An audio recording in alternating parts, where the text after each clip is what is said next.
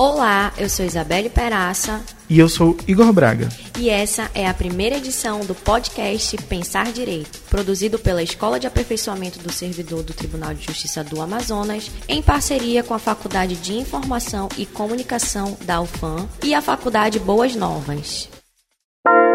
O Pensar Direito é uma iniciativa da Estejam para debater temas de relevância social, esclarecer dúvidas sobre a atuação do Poder Judiciário Estadual e apresentar as atividades desenvolvidas pela escola. A cada episódio, traremos um convidado ou convidada com atuação reconhecida na área discutida.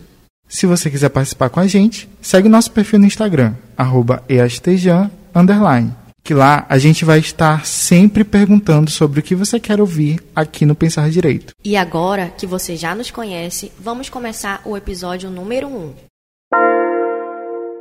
O projeto de audiência de custódia foi lançado em 2015, em parceria entre o Conselho Nacional de Justiça, Ministério da Justiça e o Tribunal de Justiça de São Paulo. O projeto regulamentou que as pessoas presas em flagrante de delito deveriam ser apresentadas em até 24 horas a uma autoridade judiciária. O juiz, então, ouve as manifestações do Ministério Público, da Defensoria Pública ou do advogado do preso e delibera sobre a legalidade e a necessidade da prisão. Para o Conselho Nacional de Justiça, as audiências de custódia são uma medida para garantir o direito da pessoa submetida à prisão, garantindo que ela não tenha sofrido abuso pelas forças policiais do Estado e busca evitar prisões desnecessárias.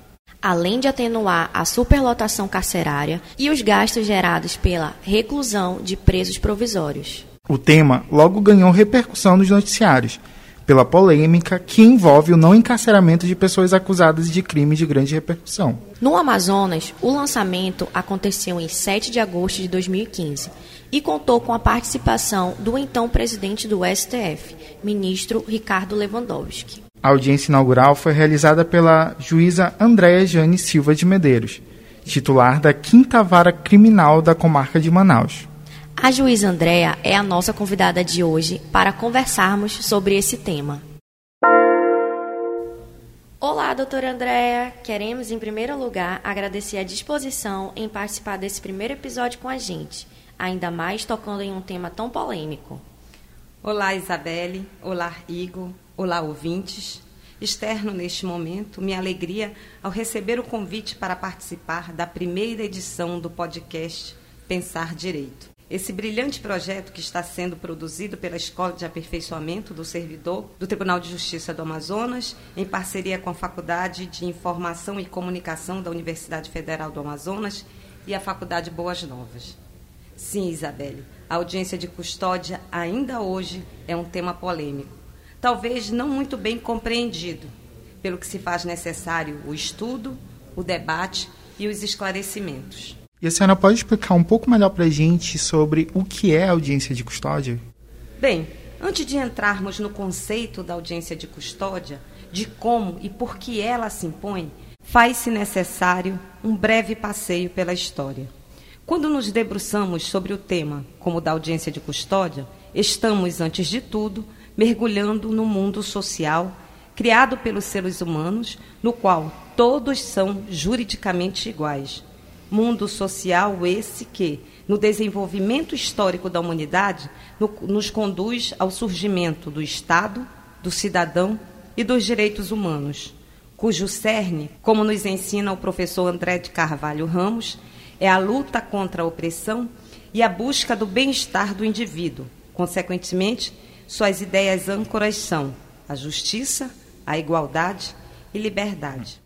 Pincelando alguns fatos históricos, temos precisamente na Inglaterra do final do século XVII a aprovação em 1679 da medida até hoje conhecida como habeas corpus, o marco da inscrição das liberdades individuais. Esse documento prevê que quando um cidadão inglês é preso, ele deve, nas 24 horas seguintes, receber a notificação escrita do delito que lhe é imputado. Prever também que, à exceção dos atos de alta traição ou de delitos excepcionalmente graves, qualquer pessoa presa pode obter sua liberdade provisória através de fiança. Na França, no conturbado âmbito político da Assembleia Nacional, foi discutido e aprovado em 26 de agosto de 1789 o documento que viria a receber o nome de Declaração dos Direitos do Homem do Cidadão, definindo os direitos naturais e imprescritíveis como a liberdade, a propriedade, a segurança e a resistência à opressão, além de reconhecer a igualdade do homem perante a lei e a justiça. A declaração prevê que ninguém pode ser acusado, preso ou detido senão nos casos determinados pela lei e ainda os que solicitam, expedem, executam ou mandam executar ordens arbitrárias devem ser punidos. Prevê que todo acusado é considerado inocente até ser declarado culpado. E caso seja considerado indispensável prendê-lo, todo rigor desnecessário à sua guarda deverá ser severamente reprimido pela lei.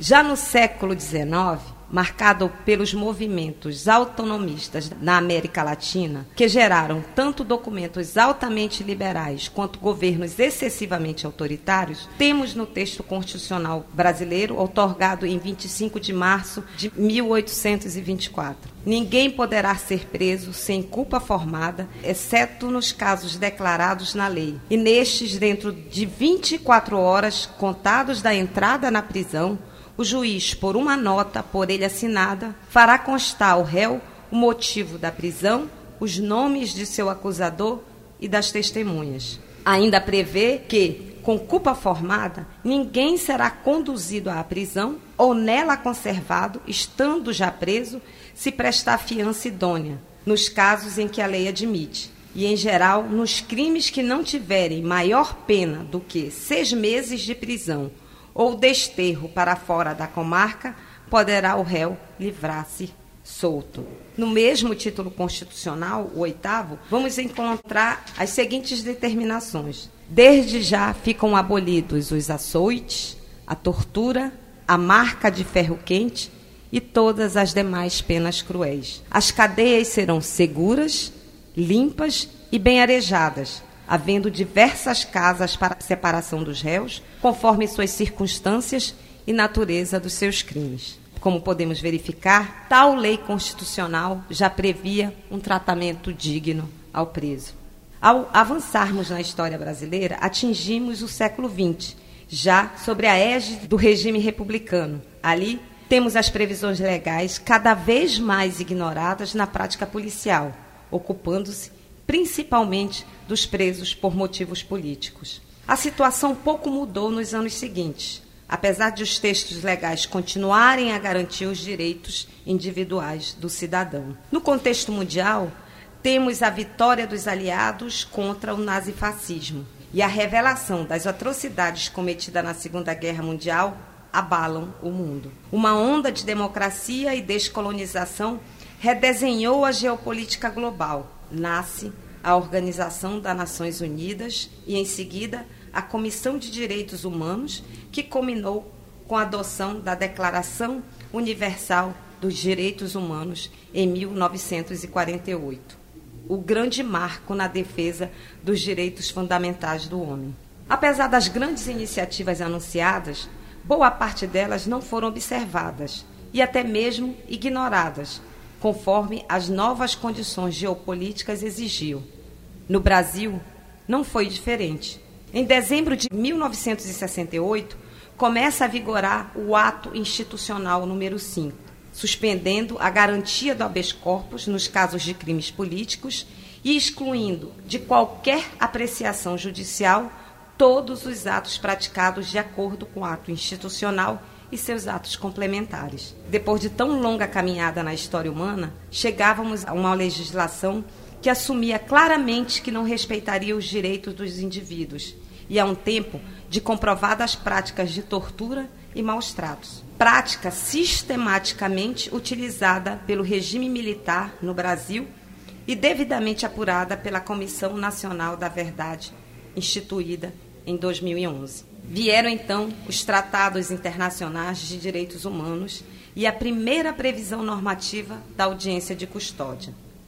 Primeiro temos o Pacto Internacional sobre Direitos Civis e Políticos da Assembleia Geral das Nações Unidas, de 1966, que constitui um dos três instrumentos da Carta Internacional dos Direitos Humanos e tem como missão precípua assegurar o devido respeito e observância aos direitos consagrados, abraçando uma, uma extensa lista de direitos e liberdades. Surge então a primeira menção da audiência de custódia. Qualquer pessoa presa ou encarcerada em virtude de infração penal deverá ser conduzida sem demora e terá o direito de ser julgada em prazo razoável e de ser posta em liberdade. A prisão preventiva de pessoas que guardam julgamento não deverá constituir regra geral, mas a soltura poderá estar condicionada a garantias que assegurem o comparecimento da pessoa em questão à audiência, a todos os atos processuais e, se necessário for, para execução da sentença.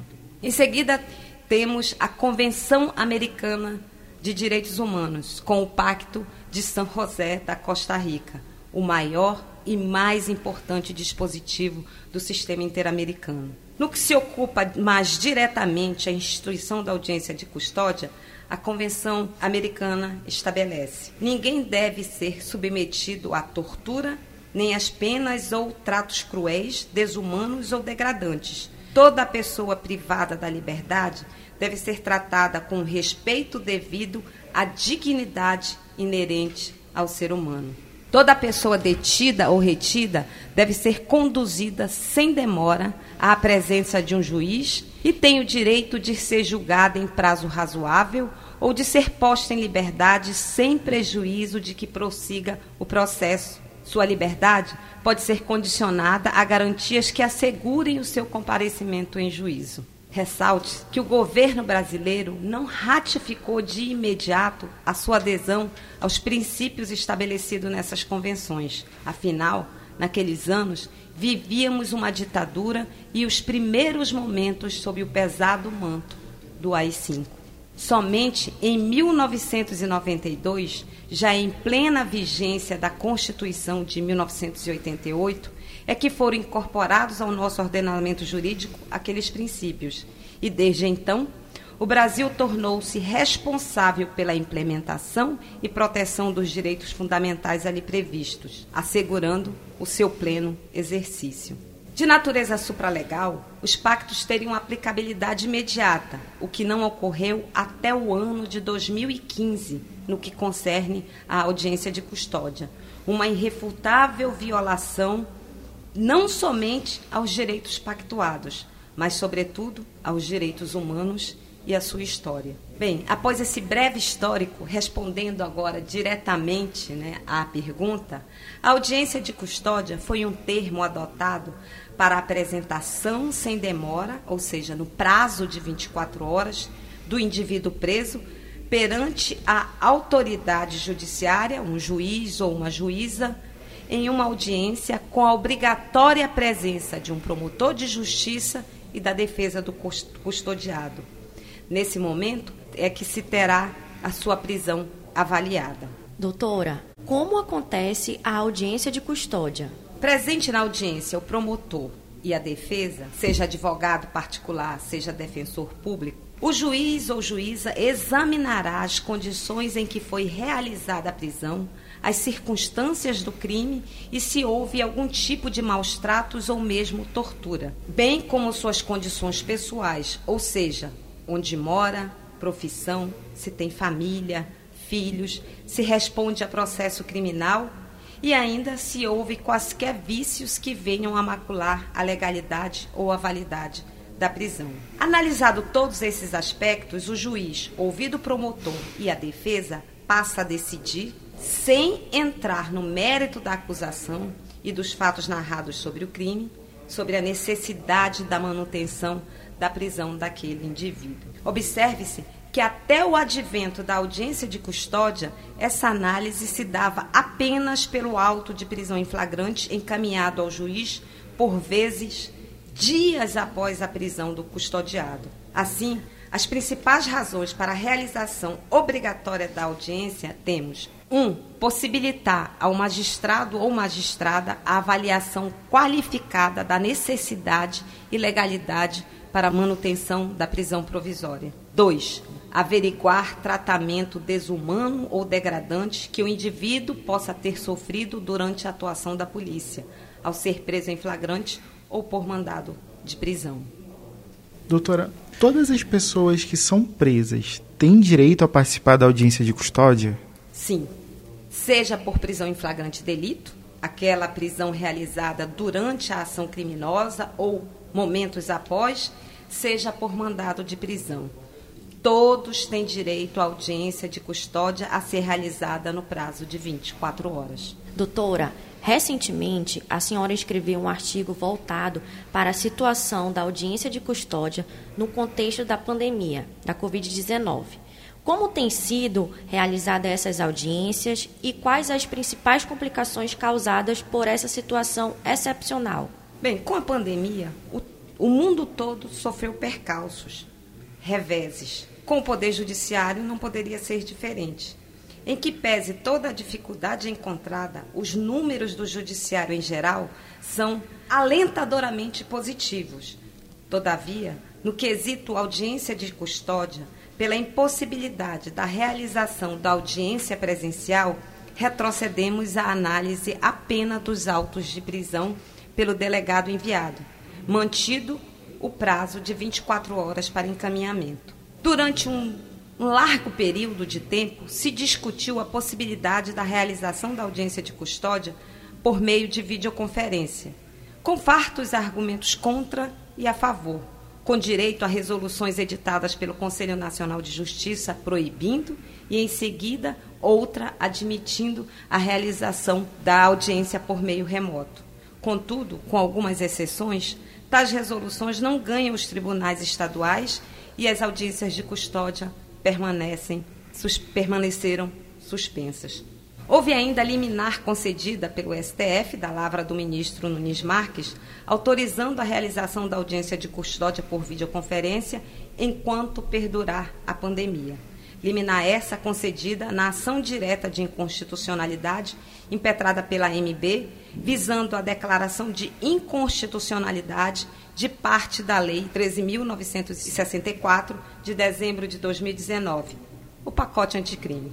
Ressalte-se, no entanto, que os tribunais estão retomando o trabalho presencial, a exemplo do nosso Tribunal de Justiça do Amazonas no próximo dia 18. E com isso, temos o retorno das audiências de custódia de forma presencial até ulterior deliberação. Depois que acontece a audiência de custódia, quais são as possibilidades para a pessoa que foi apresentada à audiência? Verificadas as condições da prisão, as circunstâncias do, do, do, crime e avaliado as condições pessoais do custodiado e ainda ouvido as partes, Ministério Público e Defesa, pode ele, um, ter a prisão em flagrante não convertida em preventiva e assim ser posto em liberdade provisória com ou sem aplicação das medidas cautelares diversas da prisão, prevista no artigo 319 do Código de Processo Penal, inclusive a tornozeleira eletrônica, bem como ser encaminhada a um projeto como o projeto Reeducar do Tribunal de Justiça do Amazonas, com oportunidade para assistir palestra, participar de cursos, etc.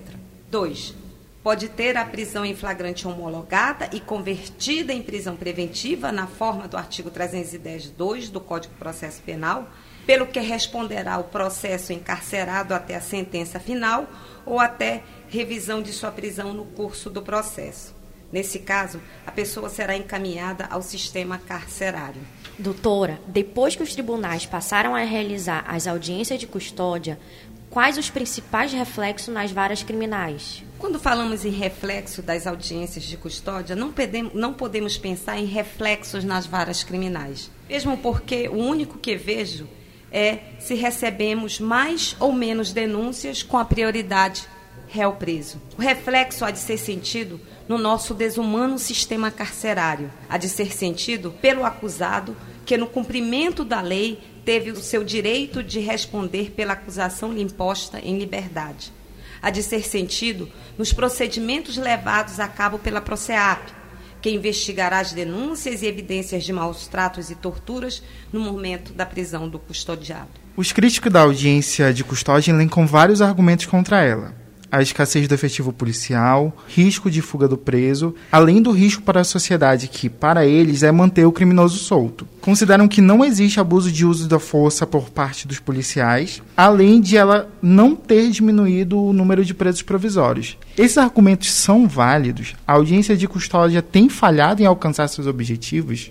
Sinceramente, não vejo em nenhum desses argumentos algo fundamental para combater a existência e a necessidade da realização de uma audiência que se faz necessária no nosso sistema penal. Não somente por cumprimento de pactos internacionais de direitos humanos, em que o Brasil é signatário, mas principalmente para cumprir a Constituição no que diz respeito aos direitos individuais do cidadão. Vejamos. A polícia é do Estado brasileiro, do Estado democrático. Não pode servir apenas para prender, mas também para garantir os direitos do cidadão em qualquer circunstância apresentada. Risco de fuga?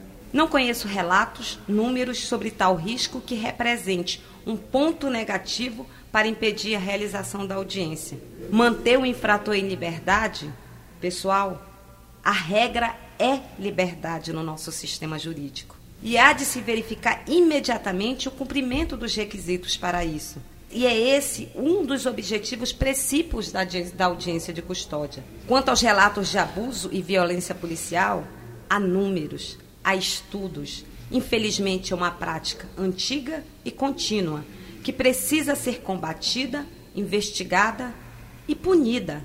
Sim, pois é crime da mesma forma que os crimes cometidos por quem está sendo preso em flagrante. O Manual de Combate à Tortura e Maus Tratos para Audiência de Custódia da série Justiça Presente, capitaneada pelo Conselho Nacional de Justiça, já no seu prefácio afirma que um dos principais objetivos da audiência de custódia é o de verificar a ocorrência de torturas e maus tratos que decorrem do ato de prisão. A pesquisa encomendada pela Associação de Prevenção à Tortura, APT, conclui que as garantias do devido processo legal durante as primeiras horas da custódia policial constituem as medidas mais eficazes para inibir a tortura. O manual afirma ainda que as audiências de custódia constituem um momento privilegiado e talvez único para se realizar tal verificação viabilizando a coleta de relatos quase que de imediato em caso de violência e de abuso policial. Portanto, não se trata, e isso devemos destacar enfaticamente, da defesa de criminosos, argumentação muito comum ouvida ainda em nossos dias. O que temos é uma preocupação ética e legal de impor limite aos agentes do Estado para se evitar as atrocidades que o autoritarismo sem limite insiste em praticar. E para a gente finalizar, doutora, o que ainda precisa ser feito para aprimorar as audiências de custódia? Eu poderia aqui colocar um rosário de medidas, mas vou me ater ao que realmente é eficaz. O que é preciso ser feito para aprimorar a audiência de custódia? A observância e o cumprimento do nosso ordenamento jurídico. E assim, pessoal, a gente chega ao fim do primeiro episódio do Pensar Direito. A gente agradece a participação da juíza titular da Quinta Vara Criminal da Comarca de Manaus, doutora Andréa Jane de Medeiros. E a senhora pode fazer suas colocações finais. Bom, Igor, eu é que agradeço o convite. Me sinto muito honrada em participar da primeira edição do podcast Pensar Direito.